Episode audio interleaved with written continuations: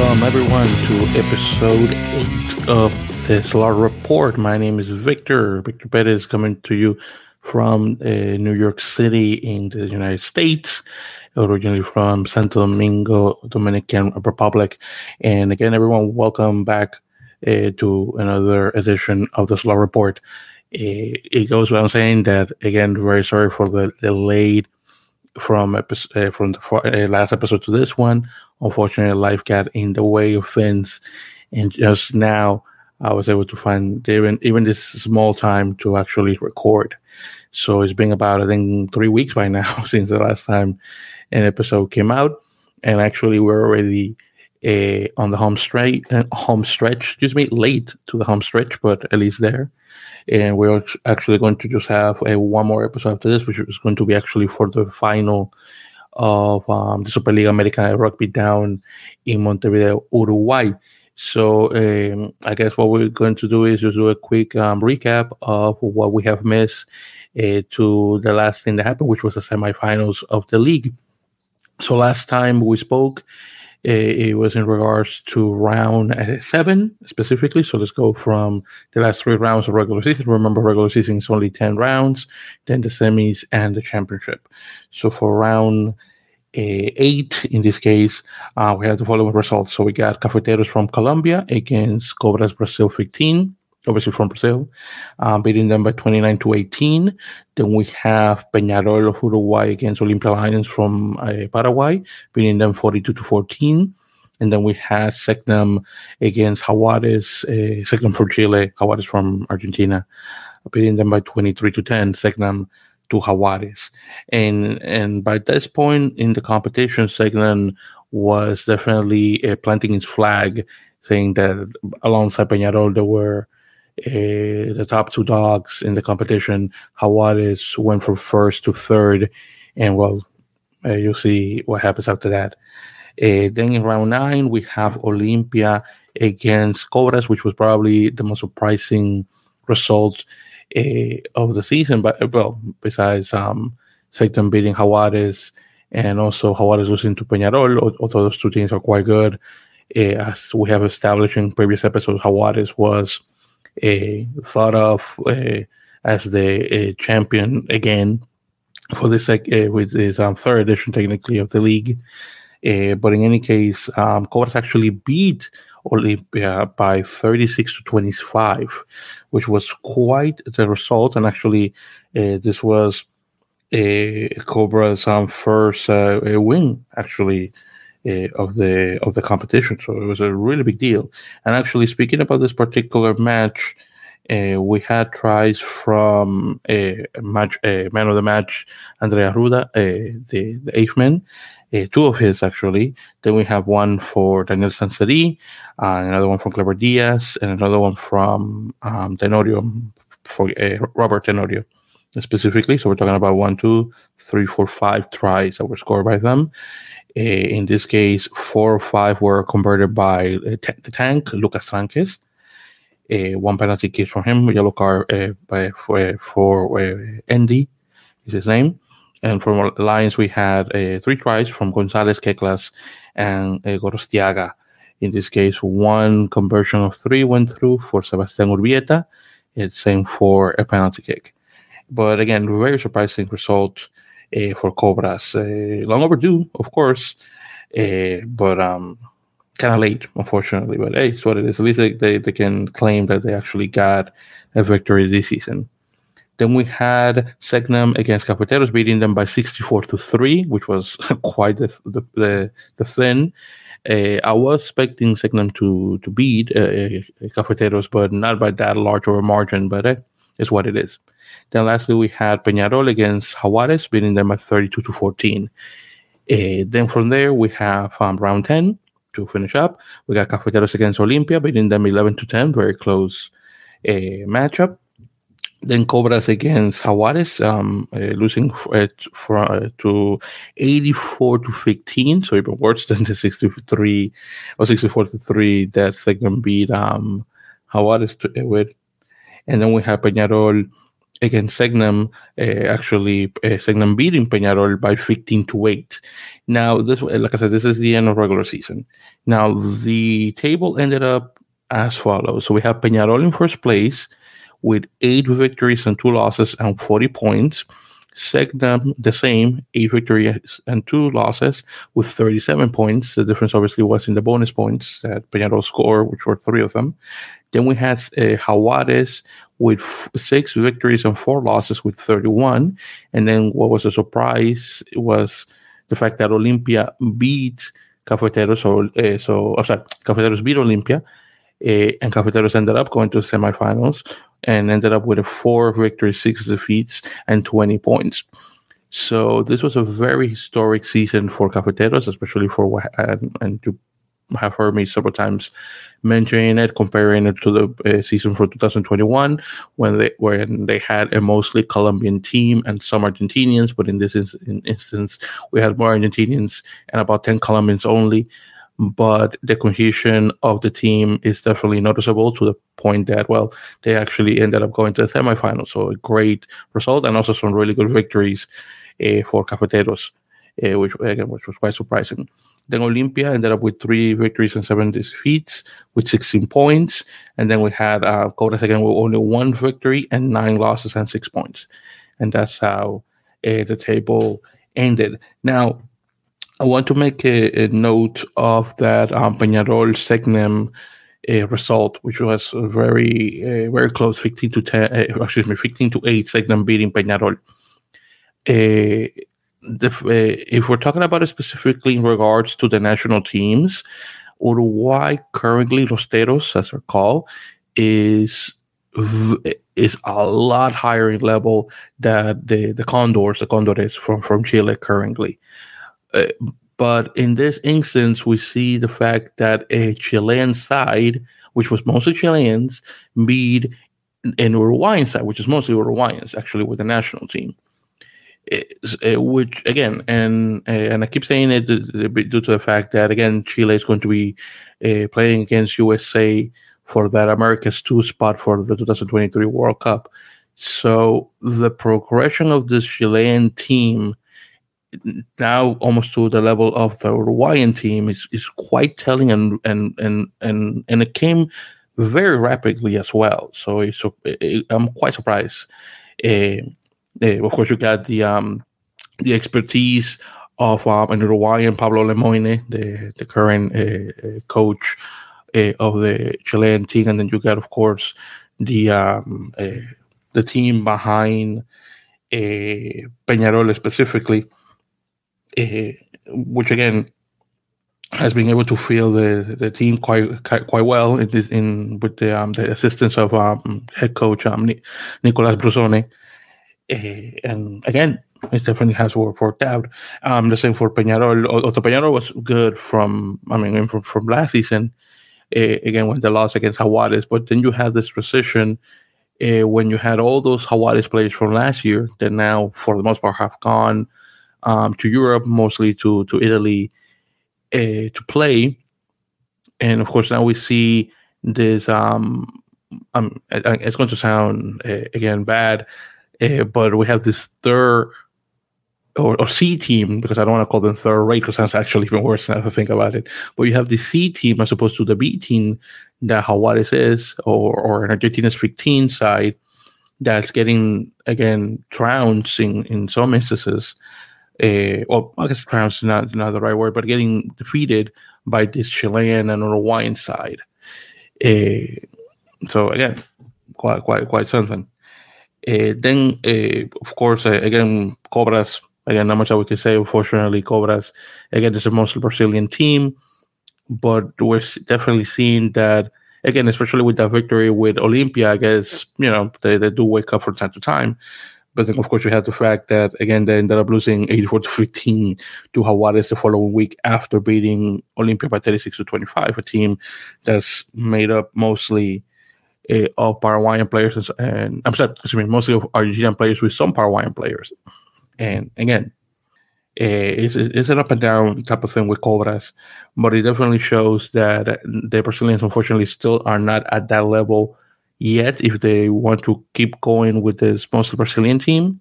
So if they want to do that again, a mix-up with a couple more foreigners on their side, that might be better possibly for the 2023 season, but I guess we'll see.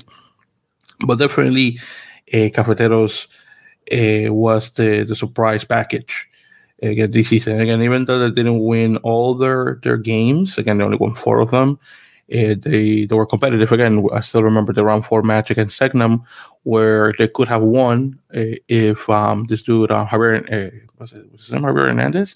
The fly half had not missed that final kick again at the end of regulation time. Julián Hernández, excuse me, not Javier. I'm thinking of Chicharito, the Mexican football player.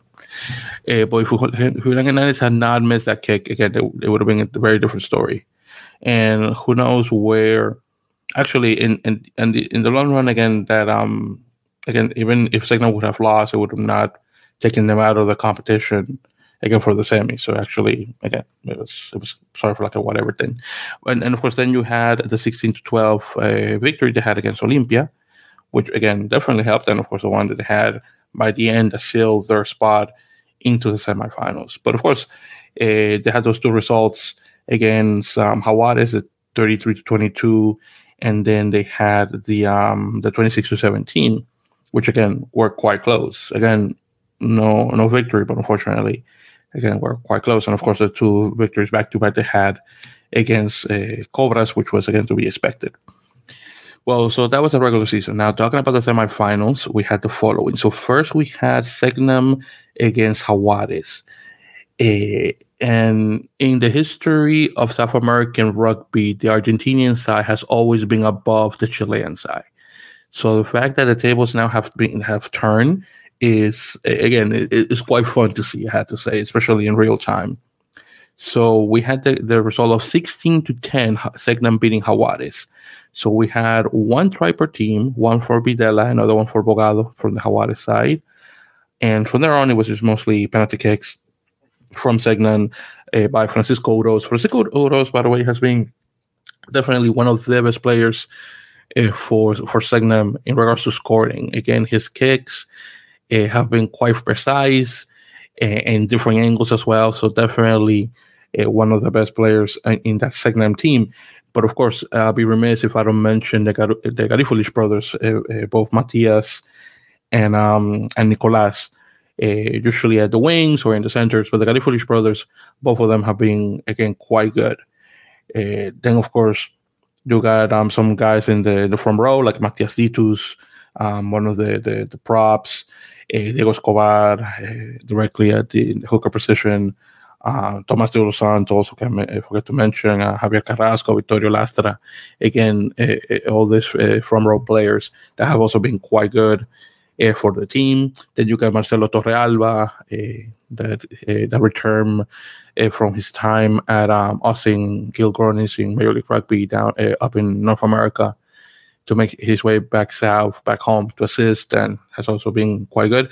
But of course, his 9 spot has been sort of in and out because Benjamin Videla pretty much has that spot to himself, and Torrealba is more of a bench player from time to time, but it's what it is. And of course, you got the Uruguayan kid at 10, Juan Zuccarino, although I would have preferred, obviously, to see Francisco Urroz more so in that position, but of course, he's been, again, more of a on a fullback other than a fly half, but is what it is. But again, very good result for Segnum. Now, on the part of Hawares, and again, Hawares' season is over. Again, getting beat by the Chilean team in this instance. It has shown that the Argentinian player exodus from last year, again, mostly to Italy, but other parts of Europe as well, has definitely had an effect on this Hawares team. So I would assume that for 2023, knowing what we know now, the team is going to come a lot better, more than like, at least that's what I hope so. Definitely pushing for another title, but definitely not for 2022. But it's quite how do I put it? Again, it's quite a feat will be the word to use, that you got the Chilean team in the end. And actually, before I talk more about that, I might as well speak about the other semifinal, where we had a Peñarol against Cafeteros. In this case, a result at home, really, for the Uruguayan team playing in Sarre, Montevideo, beating them by 34-13. So in this instance, we had only one try from Cafeteros by Brian Gonzalez, pretty much at the end of the end of regulation. Excuse me, not at the end of regulation, actually. It was at minute 73, I take that back. But then for Peñarol, we had tries by Guillermo Pujadas, who has also been really good. We got Bianchi, Piñals, Diego Maño, also very good, Federico Favaro at the end. And then you got this guy, Felipe Echeverri, at 10, who has been really good. Him and Zuccarino are definitely two young fly halves that I hope to see off them in the Uruguayan national team side of them now. But again, good result for Peñarol. And Peñarol, of course, has been very hot since the season started. Obviously ended up in first place only because of those 3 bonus points they got over Segnum. And, of course, would definitely be the team to beat this season. It would be great for them, obviously, to win at home. But, of course, from that round 10 match that I had with Segnum, where again ended 15-8, I'm sure that's going to rest on their minds the fact that the finals going to be against the team that last beat them in round 10. Again, for the Chilean team, this winning the competition will be a bigger deal because of what's coming up again against USA. So the fact that if they end up winning the championship, is definitely going to fall on the players' minds that they definitely can do it, especially because Uruguay has been in the United States previously. And again, will be quite a result. Now, of course, I'm saying, and of course, I'm not sure if I haven't mentioned in this show, but I'm a USA Rugby supporter, most of all. So again, it's not that I want to discount the U.S. team, especially a lot of the guys are doing hard work, not only Major League Rugby, but also overseas in Europe.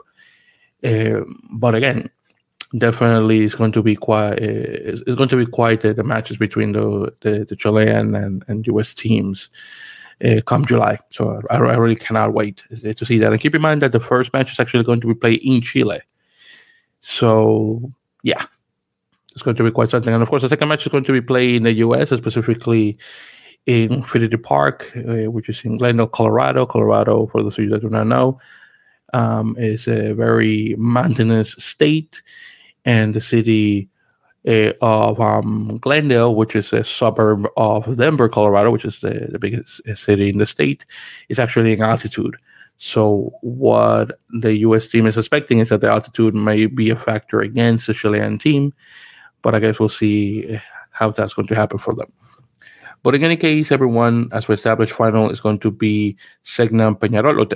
Well, I guess I should say Peñarol Segnum, home team, I guess the away team. And it's going to be played on the 28th, May 28th, which is going to be the following Saturday, specifically, if I'm not mistaken. And again, it should be quite the... Yes, exactly. Yes, next Saturday. I was right. So it's going to be quite the match. I'm definitely going to try my best to watch this live because, again, with the whole life getting in the way situation, I haven't been watching the matches live. It's been more so through the very short highlights on the Slot TV YouTube page. If you haven't checked that out, definitely do. But definitely going to try to watch this live. Very big deal, obviously, to watch the Uruguayan and Chilean sides in the final of a South American rugby competition, not seeing the Argentinian team in the final. So, very big deal on that. Okay, everyone. So, I think with that said, we're going to stop it right here for, again, episode 8 of the Slot Report. So, obviously, next episode now is going to be our last one. And we're going to be discussing, the results of the final, how everything went down. Hopefully, I'll have a little bit more because I'm sure it's going to be maybe a short episode. Hopefully going to have a little more content for you in regards to the players and the like, and where do I see some of them coming up in the following months. To hope a couple of the guys from these teams end up getting some Europe contracts, such as Matías Dittus from Segnum, that actually signed with I believe it was a Federal 1 team in France, which is a 4th division French rugby. So hopefully a couple of these other guys will make it over there, if not to Italy, which since the Italian league is getting quite up there. Although actually, I guess for next time we'll see what's going on with the Italian league, because I do know that we're coming up to the end, if not already on the finals, and I haven't really caught up to it, but it's going to be for next time. So everyone, as you probably already know, please do subscribe to the EOD feed, so that way you could get obviously the episodes of the Slot Report. And again, we're all major podcast platforms. I definitely do spread the word of not only EOD, but also Slart. Again, as you know, we're a short type of show, and we only got a few episodes per year, but definitely do pass the word around. So again, my name is Victor, everyone. Thank you very much again for tuning in for the Slot Report episode 8. And again, next time, we're going to be talking all things Slot Final, Peñarol from Uruguay against Segnum from Chile. You have a nice day, and thanks again for tuning in.